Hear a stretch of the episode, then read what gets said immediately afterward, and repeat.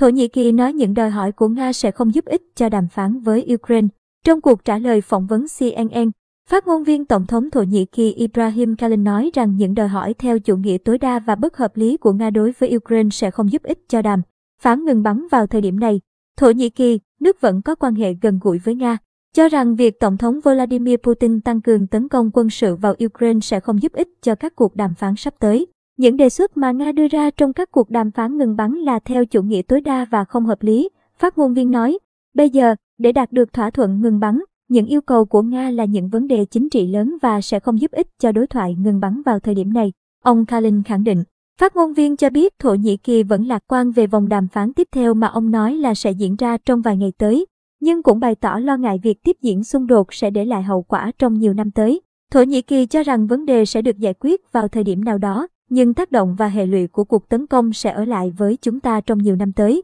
Chúng tôi không muốn loại trừ bất kỳ ai và đó là lý do chúng tôi vẫn duy trì liên lạc với Nga, ông Kalin cho biết. Đại diện này cho biết Thổ Nhĩ Kỳ không có kế hoạch áp lệnh trừng phạt đối với Nga. Chúng tôi không có kế hoạch áp dụng bất kỳ biện pháp trừng phạt nào với Nga vào thời điểm này vì chúng tôi không muốn nền kinh tế của mình bị ảnh hưởng tiêu cực, ông Kalin nói. Trong khi đó, ngày mùng một tháng ba, Ngoại trưởng Ukraine Dmytro Kuleba cho biết Trung Quốc sẵn sàng tìm kiếm một giải pháp hòa bình bằng thương lượng ngoại giao để chấm dứt xung đột ở Ukraine. Trước đó, ông Kuleba có cuộc điện đàm với người đồng cấp Trung Quốc Vương Nghị. Ông Vương Nghị khẳng định Trung Quốc tôn trọng chủ quyền và toàn vẹn lãnh thổ của mọi quốc gia, đồng thời thúc giục Ukraine và Nga giải quyết khủng hoảng thông qua đối thoại. Trả lời C N N, ông Kuleba nói rằng ông đã kêu gọi Ngoại trưởng Trung Quốc sử dụng vị trí của mình đối với ông Putin, với Nga, để thúc giục ông Putin dừng cuộc chiến này ngay lập tức. Khi được hỏi rằng Trung Quốc có thể hỗ trợ cho một giải pháp ngoại giao như thế nào cho cuộc xung đột này, ông Kuleba nói rằng sự tham gia mang tính xây dựng của Trung Quốc là điều có thể và nhắc đến chuyện Trung Quốc đã bỏ phiếu trắng đối với dự thảo nghị quyết của Hội đồng Bảo an Liên Hợp Quốc về chiến